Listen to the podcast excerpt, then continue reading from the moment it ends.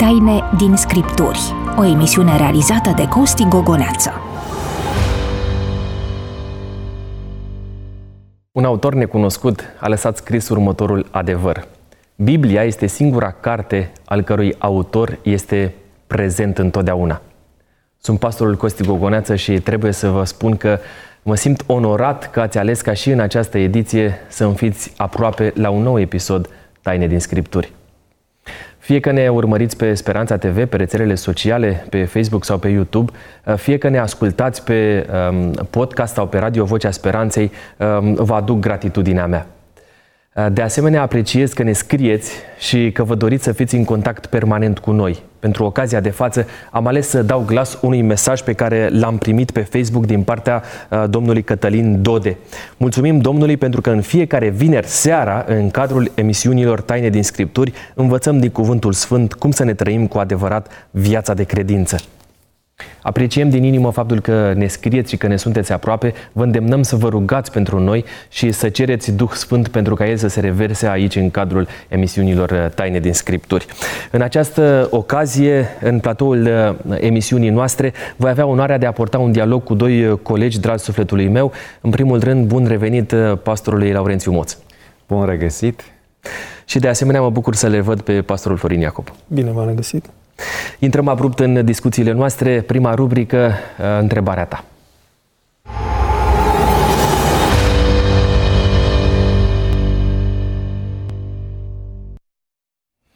Pe WhatsApp la 0751 400 300 am primit uh, întrebarea. Va exista în viitorul apropiat, apropiat o ultimă generație de credincioși care vor ajunge să nu mai păcătuiască și pe care Dumnezeu îi așteaptă să se ridice pentru a se putea realiza revenirea Fiului Său?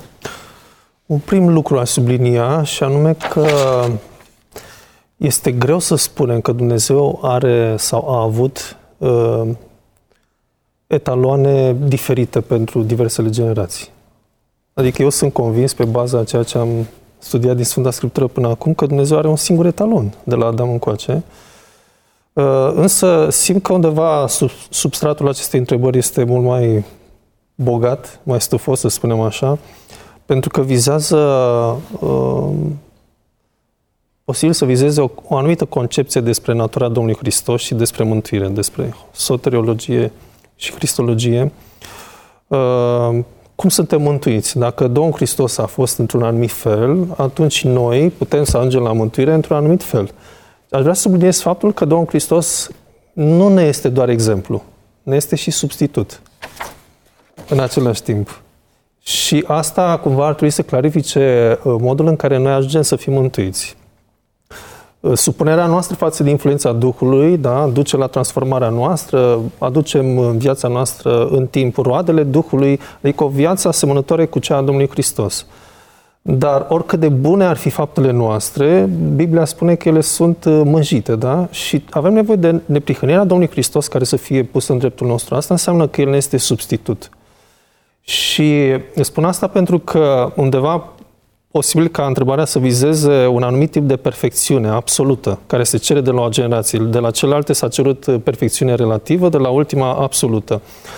Uh, ori trebuie să subliniem faptul că uh, perfecțiunea absolută este doar în Dumnezeu, iar nouă ni se cere uh, desăvârșirea în limitele noastre, prin puterea lui Dumnezeu. Nu înseamnă un etalon diferit pentru diversi oameni ci înseamnă să ajungem la același nivel, dar prin puterea lui Dumnezeu. Cu alte cuvinte, uh, să avem și să trăim dependent de Hristos, pentru că altfel, singur, nu vom putea niciodată să atingem vreo, uh, nu știu, vreun statut de perfecțiune, exact. indiferent că suntem uh, ultima generație sau nu.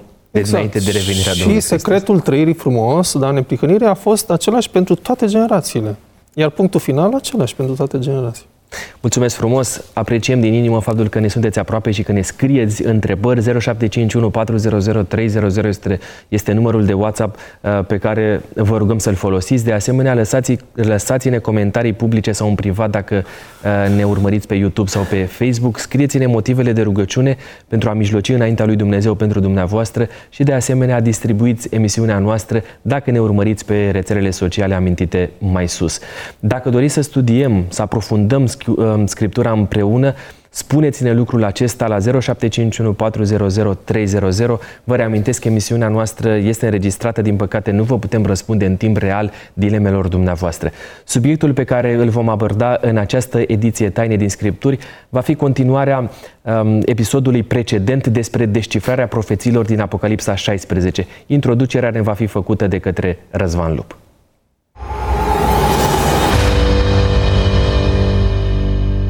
Este de remarcat faptul că, în cazul când semnele au durat mai mult timp, ele au fost anunțate în prealabil și s-au dat în special conducătorilor de țări, cum ar fi Egipt, Canaan sau Israel, de cele mai multe ori în cadrul unor negocieri între aceștia și reprezentanți ai lui Dumnezeu.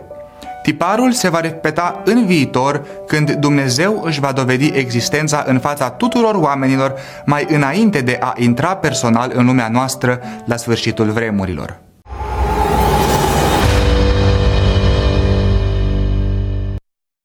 Aduc înaintea dumneavoastră două versete din profeție care m-au intrigat. Apocalipsa 16 cu 11 și au hulit pe Dumnezeul cerului din pricina durerilor lor și din pricina rănilor lor rele și nu s-au pocăit de faptele lor. Și Apocalipsa 16 cu 21 și oamenii au hulit pe Dumnezeu din pricina urgiei grindinei pentru că această urgie era foarte mare. Care este rolul urgiilor dacă oamenii continuă să îl hulească pe Dumnezeu? Cu ce ne ajută în viața practică de credință să cunoaștem interpretarea simbolurilor din cele trei plăgi aflate la finalul profeției? Este condiționată revenirea Domnului Isus de împlinirea tuturor urgiilor din Apocalipsa 16? Vă reamintesc, alături de mine sunt pastorii Laurențiu Moț și Florin Iacob.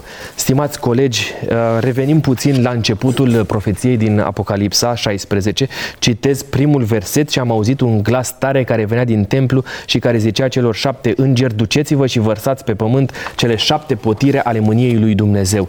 Vă rog frumos o scurtă recapitulare a interpretării celor patru urgii descifrate în ediția precedentă.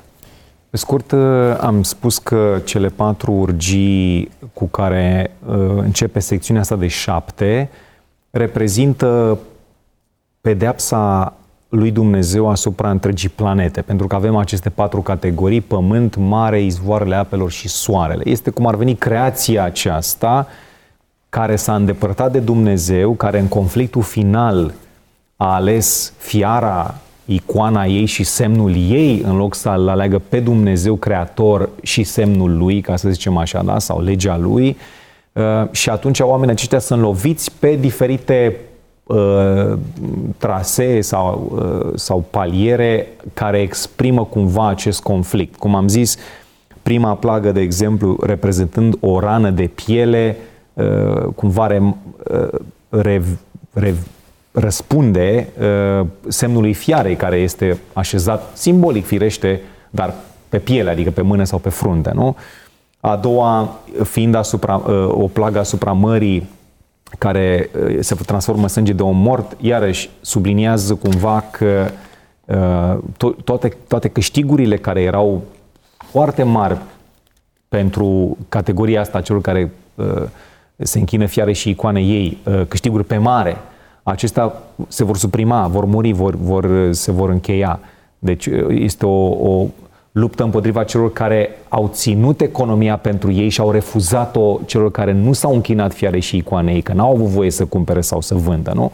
După aceea, a treia era sângele din izvoarele apelor, care exprimă cumva răs, răspunsul lui Dumnezeu dat celor care au ucis la rândul lor pe, i-au ucis pe cei care nu s-au închinat fiare și icoanei, ci s-au închinat lui Dumnezeu și în ultimă instanță soarele acesta care uh, care dogoare uh, cel puțin o parte din planetă, nu foarte puternic, uh, din nou uh, este cumva o, o, o palmă dată celor care au ales creația, să se închine creației uh, soarelui și în ziua soarelui mai degrabă decât uh, lui Dumnezeu Creator. Prin urmare, în primele patru plăgi, vedem uh, discrepanța asta între oamenii lui Dumnezeu, cei care l-au ales pe Dumnezeu, și cei care suportă consecințele unei alte alegeri de închinare. Da, și este vorba mai degrabă de oameni, de oameni ca, ca să zic, concept general, adică populația, lumea, pe când uh, de la al cincilea încolo avem categorii din acestea uh, oarecum de conducere sau uh, da, nu? Cum, nu știu mai cum, specifice, mai particulare, da. Uh, și de asemenea, un punct important pe care l-am discutat noi în ediția precedentă a fost că avem atât o interpretare a primelor patru, atât o interpretare literară, cât și o interpretare uh, simbolică, dacă vrem, a ceea ce am discutat noi mai devreme. Da, adică sunt cu siguranță consecințe fizice, da? Adică e clar că va fi suferință în, pe planetă dar nu neapărat în, în maniera strictă a acelui limbaj, care este mult mai bogat, fiind simbolic, reprezintă mult mai mult decât atât, decât o boală de piele, ca să zic așa.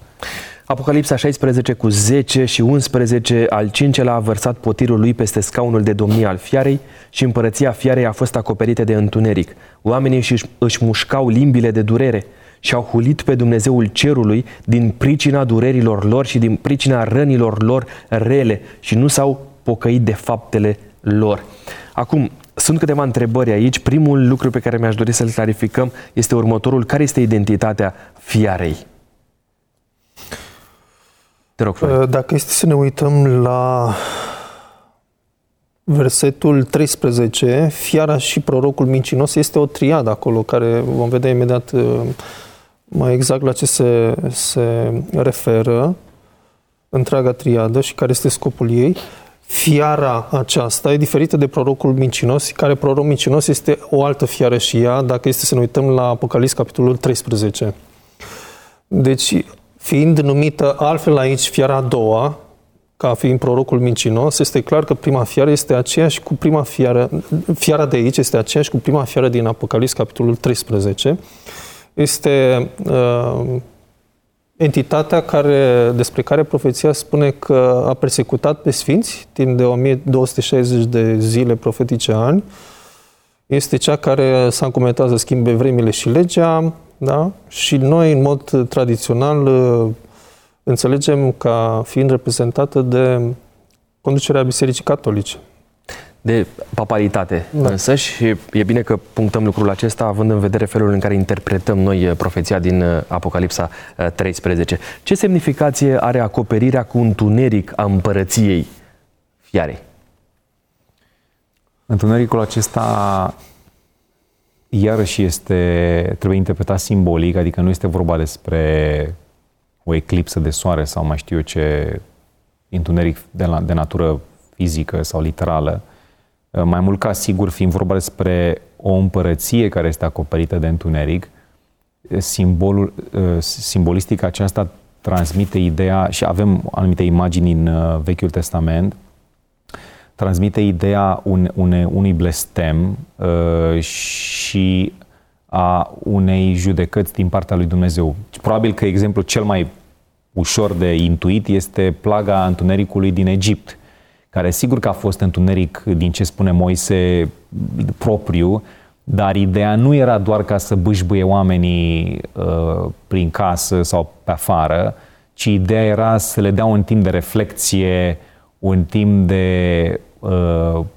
consum intern pe care nu și l-au luat până atunci. Noaptea Pentru... e un sfetnic bun, da, zice da, un proverb. Da, da, numai că în sens, uh, lucrul acesta va fi în sens negativ, adică va fi un timp de reflexie uh, a alegerii pe care l-au făcut, a drumului pe care se află și fiind vorba și despre o împărăție sau despre un tron, da? pentru că de fapt este vorba despre, a fost turnat peste tron, da? peste peste, peste scaunul de domnie. Uh, cum am zice noi, cartierul general da? al împărăției. Da? Asta înseamnă că ceva se întâmplă la vârf, uh, la vârful acestei împărății, între cei care conduc sau între cei care sunt responsabili în mod special Uh, de sistemul respectiv. Uh, prin urmare, există un, un moment în care lucrurile se vor întâmpla doar într-un, într-o anumită bucată de loc din pământul ăsta. Da, dacă vorbim de leadership, da, să zicem, de conducerea acestor, acestui sistem al fiarei, da, e vorba despre... Bun, și aici mai, mai apare o, o idee, zice așa, uh, ultima parte, au hulit pe Dumnezeul cerului din pricina durerilor lor și din pricina rănilor lor rele și nu s-au pocăit de faptele lor. Uh, care este rolul acestei urgii dacă oamenii continuă totuși să-L blameze pe Dumnezeu? Este nevoie ca Dumnezeu să ducă la final uh, planul lui de, de limitare a răului și de desființare, nu doar limitare, desființare și uh, distrugere a răului, a păcatului și a instrumentelor da, prin care păcatul a lucrat. Și mm, suntem în perioada în care se întâmplă lucrul acesta, da? în plaga a cincea. Dumnezeu atacă răul la vârf, da? în epicentrul lui, ca să spunem așa. Uh, interesant este că, sau ce este de subliniat, este că nu este o părere de rău pentru ce au făcut, ci pentru consecințe. Îi enervează la culme faptul că li se întâmplă treaba aceasta. Dacă este să ne gândim la o imagine individuală sau punctuală, să ne gândim la uh, Iuda. Iuda și-a dat seama ce a făcut, uh, s-a supărat, a ajuns la un punct de, de fierbere, de frustrare, dar nu pentru ce a făcut, ci pentru consecințe, pentru urmări. Este același lucru, dacă vrem să, să ne referim așa, dar la o scară macro, scară mai mare, în care oamenii sunt supărați, cei nelegiuiți, dar nu pentru ce au făcut. Adică nu este tipul acela de pocăință, da? care duce la iertare. Pentru că noi vorbeam la un moment dat în ediția trecută și despre ideea faptului că uh, cealaltă entitate de oameni, aleșii lui Dumnezeu, sunt uh, protejați nu mai există nici har, pentru că harul s-a încheiat. Cu toate astea, ideea de hulă este cumva repetată în Apocalipsa 16 și se tot vorbește despre ideea asta, că ei au continuat să-L hulească pe Dumnezeu. Cumva ne-am putea gândi că ar mai exista totuși o, o părere de rău autentic, ar mai putea exista în vreunul dintre ei așa ceva? Da, remarca asta care se găsește în versetul 9, în versetul 11 și în versetul 21, cred, și anume că nu s-au pocăit. Asta intră un pic uh, în contradicție formală, să zic, cu ce am argumentat noi în emisiunea anterioară, și anume că, sau ceea ce ai repetat și tu acum, și anume că aceste șapte plăgi lovesc pământul într-un moment în care nu mai există har, oamenii nu se mai pot întoarce la Dumnezeu și totuși Ioan spune nu s-au pocăit după ce au fost loviți. Și spune asta de trei ori în trei, în trei plăci diferite. Dar trebuie să vă spun ceva, uh, că nu e totuși o contradicție, pentru că textul este descriptiv, în primul rând. Adică nu-ți spune ce s-ar fi putut întâmpla, ci îți spune doar ce s-a întâmplat. Și mai mult decât atât, uh, e vorba aici despre locuitorii pământului.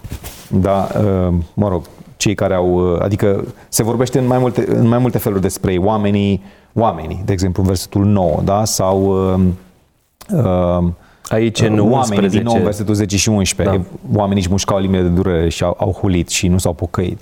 Da? Sau în 21 oamenii. E, oamenii ăștia, categoria asta, numiți în alte părți locuitorii pământului, ei niciodată nu se pocăiesc în Apocalipsa. Dar iarăși, e vorba despre, despre conceptul de oameni sau de lume lumea nu se pocăiește. Sigur că indivizi aici și colo de-a lungul istoriei uh, vieților uh, se pocăiesc. Dar ceea ce ne spune aici Apocalipsa, și în pasajul trâmbiților, de exemplu, apare aceeași expresie. Nu s-au pocăit. No, uh, finalul capitolului 9, 9 cu 20-21. Cei care au supraviețuit, că zice că o treime din oameni au fost omorâți de trâmbița șaptea, da? a șasea, pardon. Deci capitolul 9, 20 și 21 îți spune că ceilalți oameni care n-au fost uciși nu s-au pocăit. Da? Deși este un timp în care se pot pocăi. Deci ce vreau să spun cu asta? Nu-i găsești pe oameni sau pe locuitorii pământului pocăindu-se în Apocalipsă. Ei nu se pocăiesc. Dar iar spun, e vorba despre un concept de lume, ca, ca, ca macro. fenomen, ca macro, da. La nivel individual, sigur că oamenii se pocăiesc sau au șanse oricum de pocăit. Deci, după părerea mea, repet, expresia este descriptivă. Nu-ți spune că s-ar fi putut pocăi. Îți spune doar ce s-a întâmplat. Ei, ei nu s-au pocăit. Nici măcar nu s-au căit în sensul de a se întoarce și de a recunoaște uh, suveranitatea, ca așa și zice, de fapt, uneori zice, nu s-au pocăit ca să-i dea slavă. Adică să-i dea măcar slavă uh, ca unui se suveran. recunoască măreția da, lui Dumnezeu. ca unui suveran, măcar chiar dacă nu ești de acord cu el sau nici măcar atât n-au făcut. Uh, se face distinția asta între individ și lume, inclusiv, o face inclusiv Isus, când zice că vă trimit în lume, dar voi să nu fiți uh, ca lumea. Că lumea, pământul, este... Nu iubiți lumea, zice Ioan, iubiți, da, exact. Ioan 2 cu 15 la fel. Deci lumea ca concept. Și care, de fapt, lume aparține satanei. Da? Ne amintim momentul în care Isus uh, a fost ispitit. Uh-huh. Și s-a zis, uite, închină-te mie și îți voi da lumea asta în, în sensul ăsta uh, decriptăm uh, uh, ceea ce discutam acum despre har, închiderea harului uh-huh. și ideea asta. Pentru că vorbim despre momentul de final al Pământului. Noi am fost curios să vedem și în ediția aceasta ce spun oamenii de pe stradă despre felul în care se va sfârși Pământul acesta și dacă se va sfârși vreodată. Așa că urmează rubrica Vocea Străzii, în care concetățenii noștri vor răspunde întrebării cum crezi că va, se va sfârși Pământul.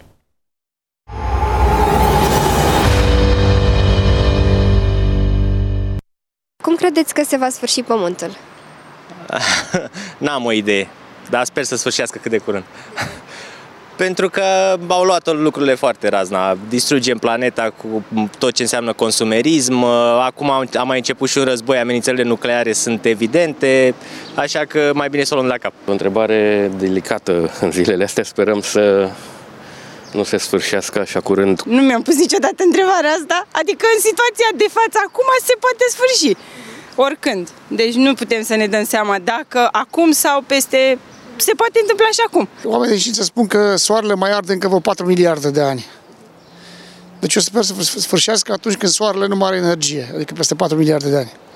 Sigur că sunt pericole diverse, iar în contextul ăsta le vedem pericolele. Evenimente care s-au petrecut în istorie și care se vor mai petrece în istorie, deci nici orice. Vorbim de la criza uh, economică care a avut loc în, în 2008, vorbim despre această pandemie uh, de COVID, vorbim de acest război din jurul nostru, nu are nicio legătură. Sunt lucruri normale, s-au întâmplat, se vor mai întâmpla, vor muri oameni în continuare de N motive, vom fi manipulați sau vom uh, manipula alte popoare, deci nu este ceva normal nu, nu văd nimic în... Deci asta cu uh, faptul că vom, uh, va dispărea planeta sunt uh, pure speculații.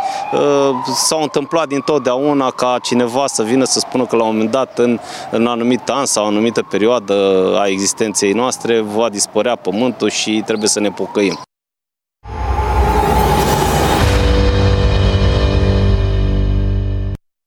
Am revenit în platoul Taine din Scripturi. Vă reamintesc că alături de mine sunt pastorii Laurențiu Moț și Florin Iacob.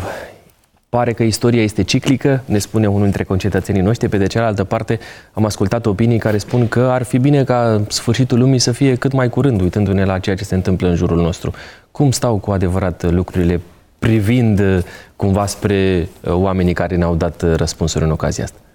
Există o coerență în fiecare răspuns, da? Ca să spunem așa, dar uh, dacă cineva dintre cei care ne ascultă, ne urmăresc, ar accepta faptul că Hristos a venit odată, nu are sens să mai vină a doua oară și să se încheie. Da? Odată cu venirea Lui știm că vin la pachet niște lucruri. Da? Uh, sfârșitul lumii așa cum o știm noi și a istoriei da, ei și refacerea Pământului, în fine. Uh, Domnul Hristos ce a făcut? A venit, deci dacă acceptăm că a venit prima dată, ce, ce s-a întâmplat prima dată? A venit, a trăit, a murit pentru noi, a înviat, s-a înălțat și ne-a lăsat aici. și ne-a abandonat. și ne-a lăsat și lucrurile continuă la fel. Cu ciclul acesta, mixajul de lucruri frumoase, lucruri mai puțin frumoase, boală, moarte, suferință. Și pare că, așa cum zice Petru la un moment dat, a Uh, despre o anumită categorie care spune că unde este făgăduința venirii, că toate merg cam la fel. Dar nu este logica să fi venit, să fi plătit, e ca și cum ajunge la magazin, plătesc, las lucrurile pe teșghea și am plecat.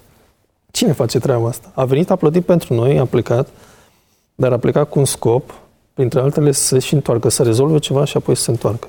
Altfel lucrurile n-au sens. Deci dacă mergem pe, pe grila aceasta, pe logica aceasta, da, și a primei veniri și acceptăm că a venit prima dată, uh, coerența cere ca să mai vină, pentru că altfel și Dumnezeu nu este absurd să vină să instaureze ceea ce a promis de fapt, da, uh, ceea ce a făcut inițial din, uh, din pământul acesta. Dar până atunci sunt niște evenimente pe care le găsim noi scrise, cel puțin în Apocalipsa 16, mai sunt și altele în, uh, în profeția escatologică. Ne întoarcem cumva la a șasea, al șaselea potir, Apocalipsa 16 de la 12 mai departe.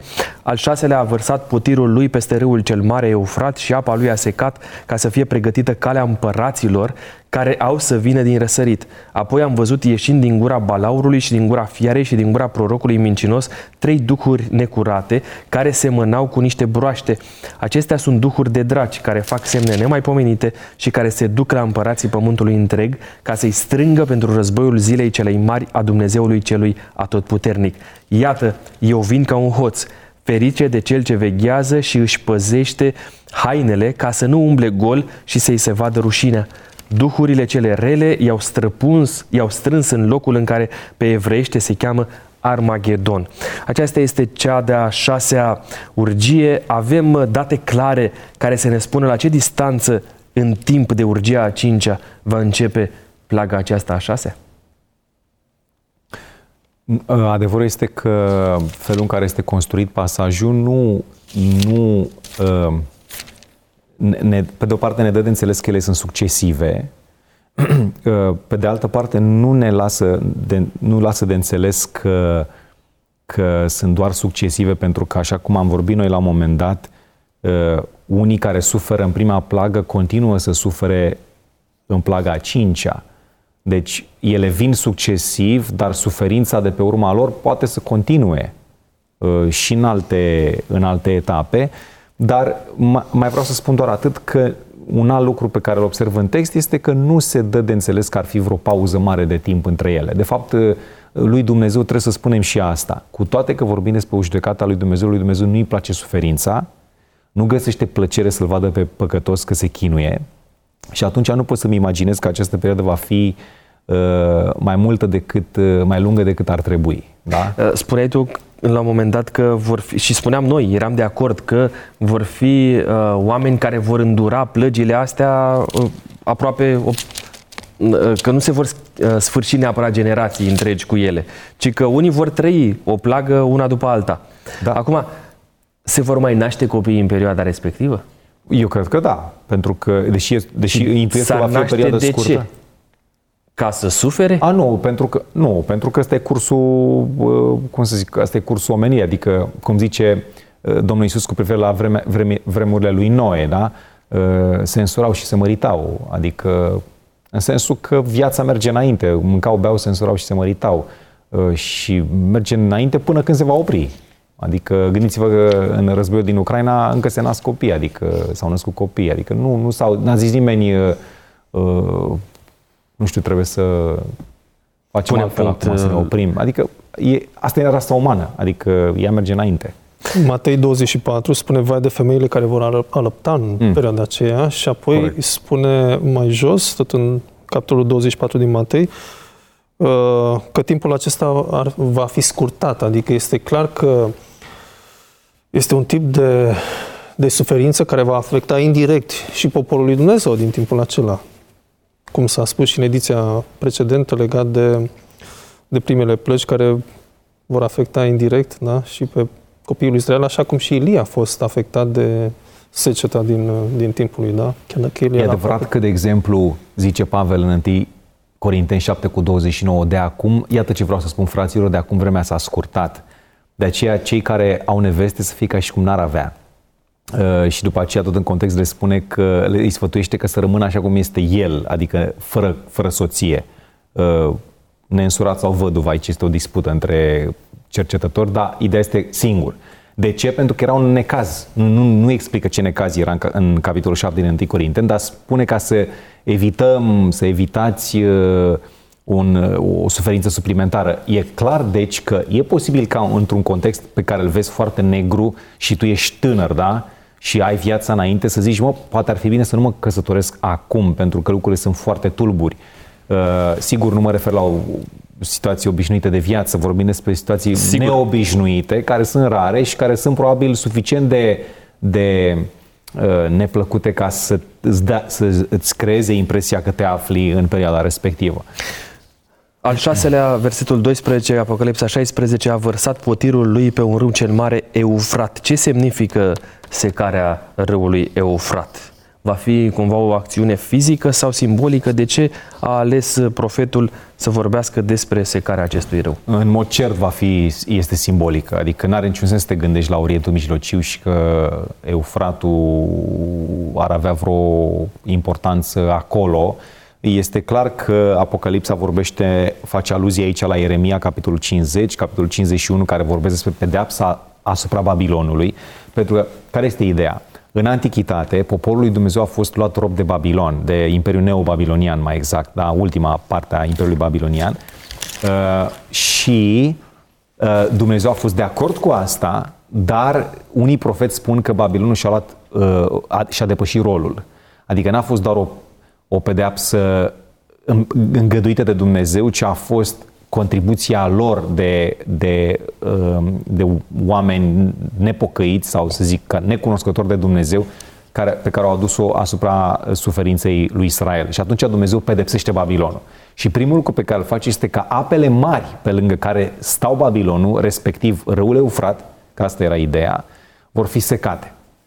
Uh, asta este o aluzie uh, la unii istorici greci, de exemplu Herodot și Xenofon, sunt doi autori greci care uh, uit, privesc uh, uh, cucerirea Babilonului antic, neo, Imperiul Neobabilonian, de către Cir, persanul, și zic că acolo ar fi fost uh, un, o deviere a cursului Eufratului. Adică cursul Eufratului care trecea prin, prin Babilon, în mijlocul a fost deviat. Sigur că acum cercetători mai moderni spun că așa ceva era probabil imposibil, uh, și că mai degrabă aici trebuie văzut, uh, văzută intervenția naturii, spun cercetătorii, sau dacă zicem noi, Dumnezeului naturii, și anume că în perioada în care Cir atacă Babilonul, cursul Eufratului a fost foarte jos și a, s-a putut trece, ă, s-a putut pătrunde în cetate pe, sub, pe prin albia râului. Deci a, a, asta este semnificația imaginii generale, că Babilonul apocaliptic, ă, spiritual, cel de la sfârșitul timpului, ă, va fi, urmează să fie cucerit pentru că uh, Eufratul seacă. Acum Eufratul fiind apă și apa în capitolul 17 fiind interpretată ca fiind popoare, neamuri, limbi și împărați, poate să însemne că Babilonul își pierde suportul uh, națiunilor. Babilonul este un simbol, apropo, în capitolul 17 se vorbește mai mult despre asta, este un simbol uh, religios. Deci aici este mai mult ca sigur vorba, deși este vor, e deschisă ca o cetate, e vorba despre o cetate religioasă, o, un, un fals Ierusalim, uh, un fals, o, o biserică falsă, un fals creștinism, dacă vreți, da? Și atunci, ce vreau să spun, că în 12 aici, este că în 12 uh, suportul pe care această biserică falsă sau acest uh, uh, Ierusalim uh, fals numit Babilon în Apocalipsă, pe care l-a avut până atunci, îl pierde. Da? De suportul națiunilor. Și ceea ce urmează, firește, este judecata finală asupra Babilonului. Uh, o să discutăm la un moment dat, uh, am promisiunea ta despre Apocalipsa 17 și o să identificăm mai concret care este uh, Babilonul și care da, sunt... apropo de ultima parte a lui 12, ca să pregătească uh, calea împăraților care vor veni din răsărit, Uh, Isus vine din răsărit. În uh, Matei 24, ca un fulger de la răsărit și se vede până la apus. Uh, Isus este numit răsăritul în Luca 1, într-o profeție, când se naște, dar și în capitol, și în Apocalipsă este numit uh, scap acum referința, tot în, în sensul acesta, luceafăr de dimineață, Din. e tradus de Conilescu, cred. Da. Uh, deci, uh, repet, împărații ăștia reprezintă venirea lui Isus cu oastea sa, care vin să cucerească Babilon. Uh, împărații din răsărit sunt împărații buni. Deci, da, și nu sunt, uh, nu, nu e China, ca să zic așa, da? Sau ce știu eu, alt... Rusia. Da, nu, nu sunt împărați din răsăritul uh, geografic. Aici este simbol. Uh, te rog, Florin, dacă vrei să completezi. Da, legat de secarea Eufratului, în Isaia 44, versetele 27-28, uh, Dumnezeu zice așa, eu zic adâncului, usucă-te și îți voi seca râurile, eu zic despre Ciri, el este păstorul meu și el va împlini toată voia mea. Este o profeție legată de eliberarea poporului Israel uh, din robia babiloniană prin Cir. Uh-huh care Cir uh, este un, uh, un simbol al Domnului Hristos, care, al lui Mesia care urma să vină. Mai mult decât atât, uh, versetul 12 da, se încheie cu secarea Eufratului ca să fie pregătită calea împăraților care au să vină din răsărit. Întotdeauna, adică sunt multe momente în Vechiul Testament când Dumnezeu pregătește liberarea prin secarea a ceva.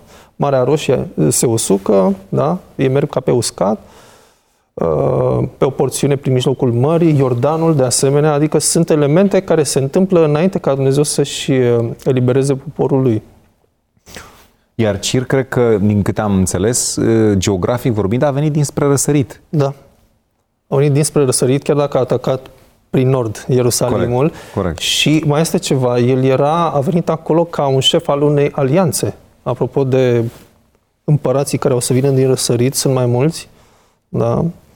Și dacă Cir reprezintă pe liberatorul care urma să vină și care va coordona, să spunem așa, eliberarea finală, Mesia, atunci rămâne de văzut care sunt acești împărați. Da. Îi putem identifica? Avem uh, date cu privire la aspectul acesta. Între timp, vă reamintesc dumneavoastră numărul nostru de telefon 0751 400 300. Scrieți-ne întrebările dumneavoastră sau comentariile față de discuția noastră pe care o avem în ocazia de față legate de uh, cele din urmă plăgi din Apocalipsa 16. Te rog, Florin, dacă ai găsit uh, un argument la capitolul uh, acesta. În uh, Apocalipsa, capitolul 19, începând cu versetul 11, îl prezintă pe Domnul Hristos ca venind în, fa- în fața unei oști, formată și din elemente din cer, dar uh, a doua parte a capitolului vorbește despre Vedeți, uh, la versetul 16, pe haine și pe coapsă avea scris numele acesta împăratul împăraților și domn al domnilor. Uh, el este și înaintea, cum să spun, stă în fruntea unei oști formate și din uh, îngeri, ca să spunem așa, dar și din uh, oameni, și mă refer aici la cei sfinți, la cei neprihăniți. De ce? Pentru că sunt mai multe uh, texte în care uh, Apocalipsa îi numește pe, pe cei sfinți ca o împărăție de preoți da? și de împărați. În Apocalipsa 1 cu 6, 5 cu 10, 7 cu 2, adică se repetă Correct. ideea aceasta. Cu alte cuvinte, vine Mesia în fruntea unei cete care, în mod simbolic, da? care înfruntă pe oastea împăraților pământului, în mod, în mod simbolic. Apocalipsa 16 cu 13, apoi am văzut ieșit din gura balaurului și din gura fiarei și din gura prorocului mincinos trei duhuri necurate care semănau cu niște broaște. Vă, uh, trebuie să vă spun că suntem cumva pe final de emisiune. Uh, haideți să clarificăm și aspectele astea. Cine sunt balaurul, fiara și prorocul mincinos?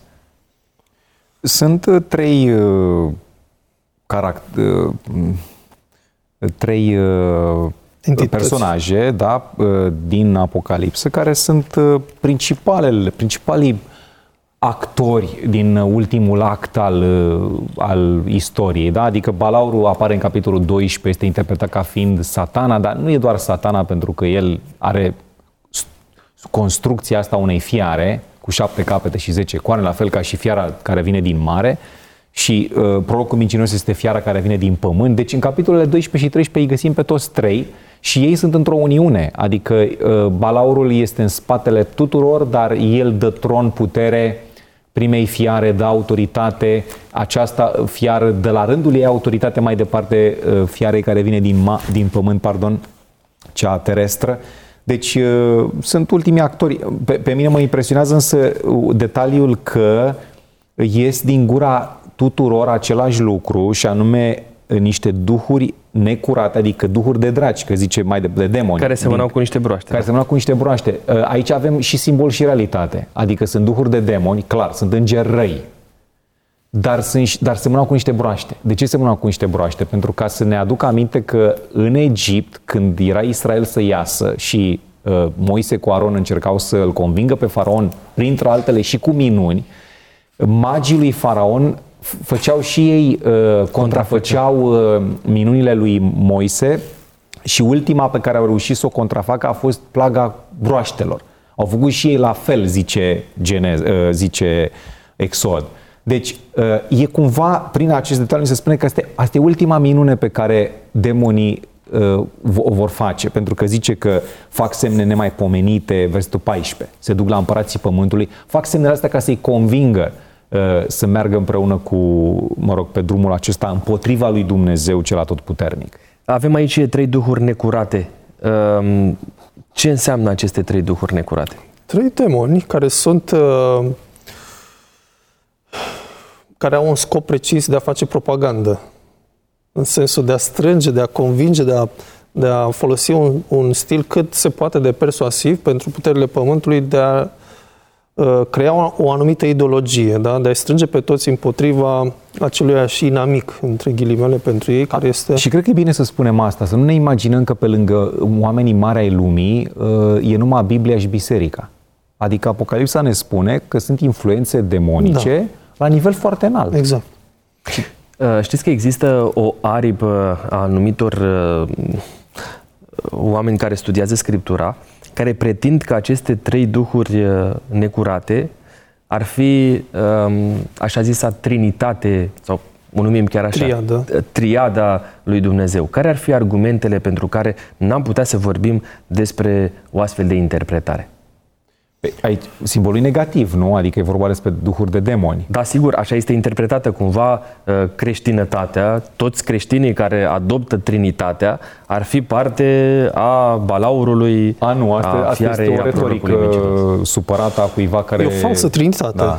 Asta da, asta da, dar n-are legătură cu cei care cred în Trinitatea biblică, dacă eu asta am înțeles. Da, da asta este întrebarea. Nu are da. legătură cu chestiunea nu, asta, nu putem să implicăm o astfel de, o astfel de interpretare a acestei Satana profeții. întotdeauna contraface și Sfânta Treime cu Trinitatea aceasta din versetul 13, uh, balaurul, uh, fiara și prorocul mincinos, dar și cele trei duhuri de demoni, da, de broaște, cum spune aici, simbolizați ca niște broaște, Uh, sunt o contrafacere a celor trei îngeri, care au și Sigur. o misiune, Corect. dar vin și ei cu o altă misiune. Dacă este să citim ce spun ei și ce încearcă să facă, pe de andoasele, da? exact invers decât uh, uh, face biserica da? prin uh, vestirea soliilor din Apocalips 14. E totul exact pe, pe invers, să facă și ei ceva. Da? Noi rămânem uh, aproape de Cuvântul lui Dumnezeu și rămânem consecvenți Cuvântului lui Dumnezeu, dorindu-ne ca Dumnezeu să reverse Duhul Său cel Sfânt asupra noastră, iar modalitatea prin care cerem Duhul Sfânt este prin rugăciune. Noi, așa cum știți, ne rugăm aici în cadrul emisiunii Taine din Scripturi, așa că urmează rubrica Rugă pentru tine.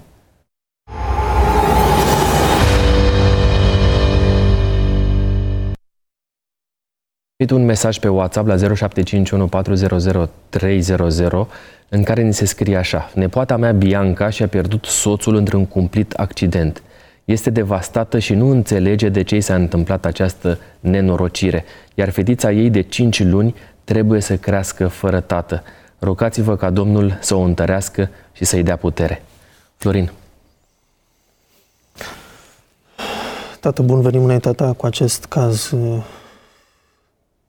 tragic pe care te rugăm Tu, Doamne, să îl ai în vedere în mod deosebit, Amin. să intervii la inima mamei, să o întărești prin Duhul Tău cel Sfânt, astfel încât să înțeleagă că Tu totuși nu, nu ești departe de suferința dânsei și în același timp dai putere ca să trăiască și fără anumite răspunsuri, dai putere să poată rezista și să se lupte mai departe, știind că undeva cândva tu vei da răspunsuri finale pentru tot ceea ce se întâmplă. Amin. Până atunci lăsăm mâna ta iubitoare, ajută să nu uite că totuși tu ții la noi și ai adus un argument suprem prin faptul că ai murit pentru noi. Amin. Deci este, ne este clar, Doamne, că nu ești Tu în spatele acestor tragedii, ci altcineva este interesat în a ne face să suferim. Ajută-ne să ne bazăm pe Tine cu toții în continuare, în numele Domnului Isus. Amin. Amin. Amin. Scrieți-ne uh, orice fel de uh, provocare aveți față de înțelesul Scripturii sau față de uh, trăirile pe care le simțiți și vin în viața dumneavoastră. Suntem aici pentru a ne ruga pentru dumneavoastră în rugăciuni private, dar și în cadrul emisiunilor Taine din Scripturi. De asemenea, vă cerem și noi ca să mijlociți înaintea lui Dumnezeu pentru ca să avem înțelepciune și sănătate. Apocalipsa 16 cu 16, duhurile cele rele i-au strâns în locul care pe evreiește se cheamă Armagedon. Acest, această denumire a influențat mult și Hollywoodul. Uh, și multe din imaginile pe care le înțelegem noi legate de Apocalipsa sunt influențate de ceea ce ne-au transmis, ne-au transmis uh, multe filme pe care unii dintre noi le-am văzut. Armagedonul acesta va fi un loc simbolic al bătăliei dintre bine și rău sau vorbim despre un război real, global? Nu, cu siguranță este un loc simbolic, pentru că toate locurile geografice care sunt în, în transmise în limbaj simbolic, cum a fost Eufratul despre care am vorbit, sunt simbolice. Babilonul este simbolic. La fel și Eufra, uh, Armagedonul. Armagedonul. De fapt, Armagedonul nici nu există pe hartă, pentru că el este un substantiv compus din limba ebraică, uh, din, compus din două substantive, uh, Ar și Megido, muntele Megido, muntele de la Megido, mă rog, există aici mai multe, mai multe propuneri sau speculații, într-un fel, în sens bun, mă rog, uh, și nu există o, deocamdată o variantă convingătoare. Uh, pot să dau trei exemple cum au fost interpretate de-a lungul timpului. Unii au interpretat Armagedonul ca fiind uh, muntele Măcelului, au interpretat Megiddo prin prisma unui text din Vechiul Testament tradus în Septuaginta, în, ebra- în greacă, Uh, Megiddo tradus așa, adică ne, ne fiind luat ca nume propriu, ci tradus cu măcel și atunci au dedus că asta ar însemna probabil măcel și au zis că muntele Megiddo înseamnă muntele măcelului, în sens simbolic muntele, fin, muntele con, uh, confruntării finale. Da? Uh, alții au înțeles uh, cumva tot pe linia asta că muntele, muntele pe care se întâmplă confruntarea în literatura profetică a Vechiului Testament este muntele Sionului. Acolo vine Dumnezeu să-și apere poporul. Sion care înseamnă Ierusalim, firește. Deci, iarăși, cum ar, cum ar, ar fi un simbol al poporului Dumnezeu. Ar fi atacul, ultimul atac asupra poporului Dumnezeu. Alții se gândesc aici la muntele Carmel, pentru că geografic vorbind, de pe câmpia Megiddo vezi Carmelul. Și au zis, aici Poate că este o aluzie la bătălia din întâi, bătălia, mă rog, confruntarea dintre Ilie și profeții lui Baal de pe muntele Carmel, întâi împărați 18. Deci, cam astea ar fi, să zic, trei variante populare uh, pe care eu le cunosc. Sunt mai multe așa de altfel, dar uh, sunt suficiente ca să ne dăm seama că uh, nu este foarte sigur terenul. Dar e clar că e vorba despre ultima confruntare între poporul lui Dumnezeu și Dumnezeu și forțele răului exprimate sau uh, simbolizate de împărații Pământului. Suntem pe final de emisiune, te rog, uh, Florin. Interesant este că uh, Apocalipsa vorbește despre pregătirea acestui război, dar nu descrie lupta în sine. Corect. Acolo, cel puțin în Apocalips, capitolul 16, dar în capitolul 19, ultimele două, trei versete, spune așa, așa 19 cu 19. Și am văzut fiara și pe împărații pământului și oștile lor adunate ca să facă război cu cine? Și iarăși ideea de ceva simbolic, adică nu vine Hristos acolo cu armament, uh, da. Uh, să facă război cu cel ce ședea călare pe cal și cu asta lui și fiara a fost prinsă. Aici abia este o ușoară, sau să zicem așa, o descriere a începerii luptei. Dar elementele care sunt aici, și în continuare spune și prorocul mincinos a fost prins, cel care a făcut înainte semnele cu care amăgise, așa, și au fost aruncați de vii în iazul de foc, iarăși un element simbolic, adică în același verset nu poți lua decât ceva literal lucrurile. și altceva simbolic. E clar că mergem pe o singură direcție. Așadar, Armagedonul rămâne un loc simbolic al luptei finale dintre bine și rău, în care va fi stârpit pentru totdeauna um, cel care a dat uh, nu știu, fior acestui concept al răului, satana și Lucifer împreună cu toți ai lui. Și ultima plagă, uh, versetele 17 la 21, al șaptelea a vărsat potirul lui în văzduh și din templu, din scaunul de domnie, a ieșit un glas tare care zicea, s-a isprăvit și a urmat fulgere, glasuri, tunete și s-a făcut un mare cutremur pe pământ, așa de tare cum de când este omul pe pământ, n-a fost un cutremur așa de mare. Cetatea cea mare a fost împărțită în trei părți și cetățile neamurilor s-au prăbușit prăbușit și Dumnezeu și-a adus aminte de Babilonul cel mare ca să-i dea potirul de vin al furiei mâniei lui. Toate ostroavele au fugit și munții nu s-au mai găsit. O grindină mare ale cărei boabe cântăreau aproape un talent a căzut din cer peste oameni și oamenii au hulit pe Dumnezeu din pricina urgiei grindinei pentru că această urgie era foarte mare. Mi-ar plăcea să clarificăm în, într-un minut, un minut și un pic câteva două concepte. Cetatea a fost împărțită în trei, ce înseamnă lucrul acesta și dacă ne ajută cumva în înțelegerea uh, de a decripta această uh, profeție. Cetatea cea mare este Babilonul, este menționată de mai multe ori în Apocalips, chiar și în capitolul următor, 17, și a fost împărțită în trei părți. Triada care a condus toată această putere, să spunem așa, ideologică, este divizată, adică a ajuns să-și dea seama că... Fragmentare, da. Da, este fragmentată, că și mai, mai avem un concept coexista. aici, cetatea neamurilor? Păi, e tot legătură, în legătură cu ce a spus Florin, adică neamurile sunt un, o parte care susține Babilonul. Suporterii. Da. Bun, în tot acest timp ne aflăm pe final, avem toate detaliile legate de felul în care se va sfârși cumva uh, pământul. Unde se află oamenii lui Dumnezeu? Apropo, această ultimă plagă este, este venirea lui Isus. Există foarte multe uh, lim, uh, uh, exprimări de aici care se întâlnesc în alte locuri în Apocalipsă cu privire la a doua venire, adică marele cutremur de pământ, da? sau insulele își mută locul. Le mai găsim în capitolul 6, în pecetea 6 sau în uh, capitolul 11, deci, uh, în trâmbița 7. Deci sunt, sunt detalii care arată că vorbim despre a doua venire, plaga 7. Poporul lui Dumnezeu este pe pământ, este invitat în, în, în acest uh, punct culminant, în versetul 15, iată eu vin ca un hoț, uh, ferice de cel ce veghează și își păzește hainele ca să nu umble gol și să-i se vadă rușinea, semn că preocuparea poporului lui Dumnezeu nu este bătălia ca atare. Noi nu ne luptăm cu carnea și sângele, cum a zis Apostolul Pavel. Uh, preocuparea noastră este haina. Haina care, bineînțeles că în Apocalipsă și în alte locuri, reprezintă formarea caracterului sau formarea noastră pentru împărăția lui Dumnezeu, zice Iisus despre cei din Sardes care nu și-au um, uh, mânjit hainele, da? care vor umbla cu mine îmbrăcați în alb, fiindcă sunt vrednici. Capitolul 3, versetul 5. Deci e clar că e vorba despre, uh, asta e cel mai important pentru poporul lui Dumnezeu, pregătirea spirituală. Urmează uh, cele două rubrici de final, prima dintre ele, răspunsuri fulger.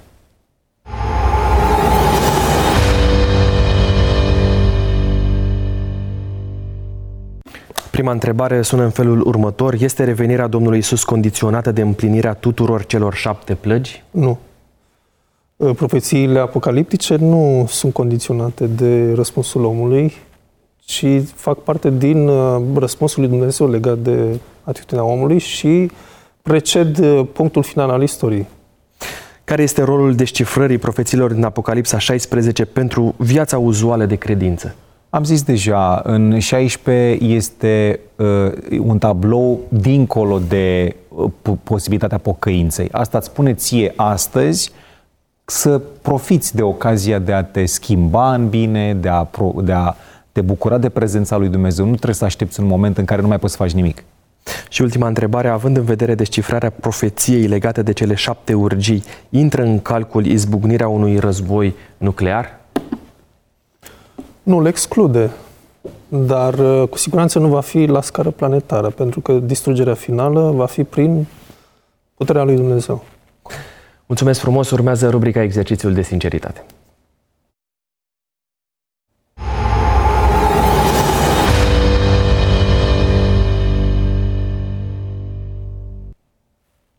Laurențiu, te rog să alegi unul dintre cele trei cufere. 1. Numărul 1. Dacă mâine ar începe urgiile, care ar fi primul gest pe care l-ai face? Mi-aș face niște uh, uh, provizii. Glumesc.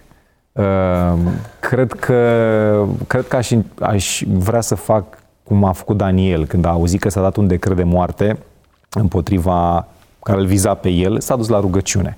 Cred că asta aș încerca să fac, să mă sfătuiesc cu Dumnezeu ce e de făcut. Florin, doi sau trei? Trei. Numărul 3. Care crezi că este motivul pentru care încă Dumnezeu amână decizia de a da drumul plăgilor? Ce spune Apostolul Petru este că Dumnezeu mai lasă har oamenilor ca să, să să se decidă. De pe muche de cuțit, speră să cadă în direcția cea bună. Mulțumesc mult invitațiilor din această ediție, pastorii Florin Iacob și Laurențiu Moț, de asemenea echipei tehnice, dumneavoastră, dar mai ales lui Dumnezeu, pentru că ne este aproape și întotdeauna ne dă înțelepciune în ceea ce avem de făcut aici, în cadrul emisiunii Taine din Scripturi. Nu uitați să ne scrieți pe WhatsApp la 0751 400 300 întrebările sau motivele pentru care ați dori să ne rugăm sau intenția uh, de a studia împreună Scriptura. Voi rezuma ediția de față, care a fost cel de-al doilea și cel din urmă episod care a purtat titlul Descifrând Apocalipsa, Plăgile și Armagedonul, prin a ceta Apocalipsa 16 cu 15. Iată, eu vin ca un hoț, ferice de cel ce veghează și își păzește hainele ca să nu umble gol și să-i se vadă rușinea. Sunt pastorul Costi Gogoneață și până la o nouă ediție Taine din Scripturi vă readuc aminte că bătălia pentru Biblie a început în studioul nostru, dar ea s-a mutat cu precădere în casele dumneavoastră. Harul Domnului Isus să se reverse asupra fiecăruia dintre noi.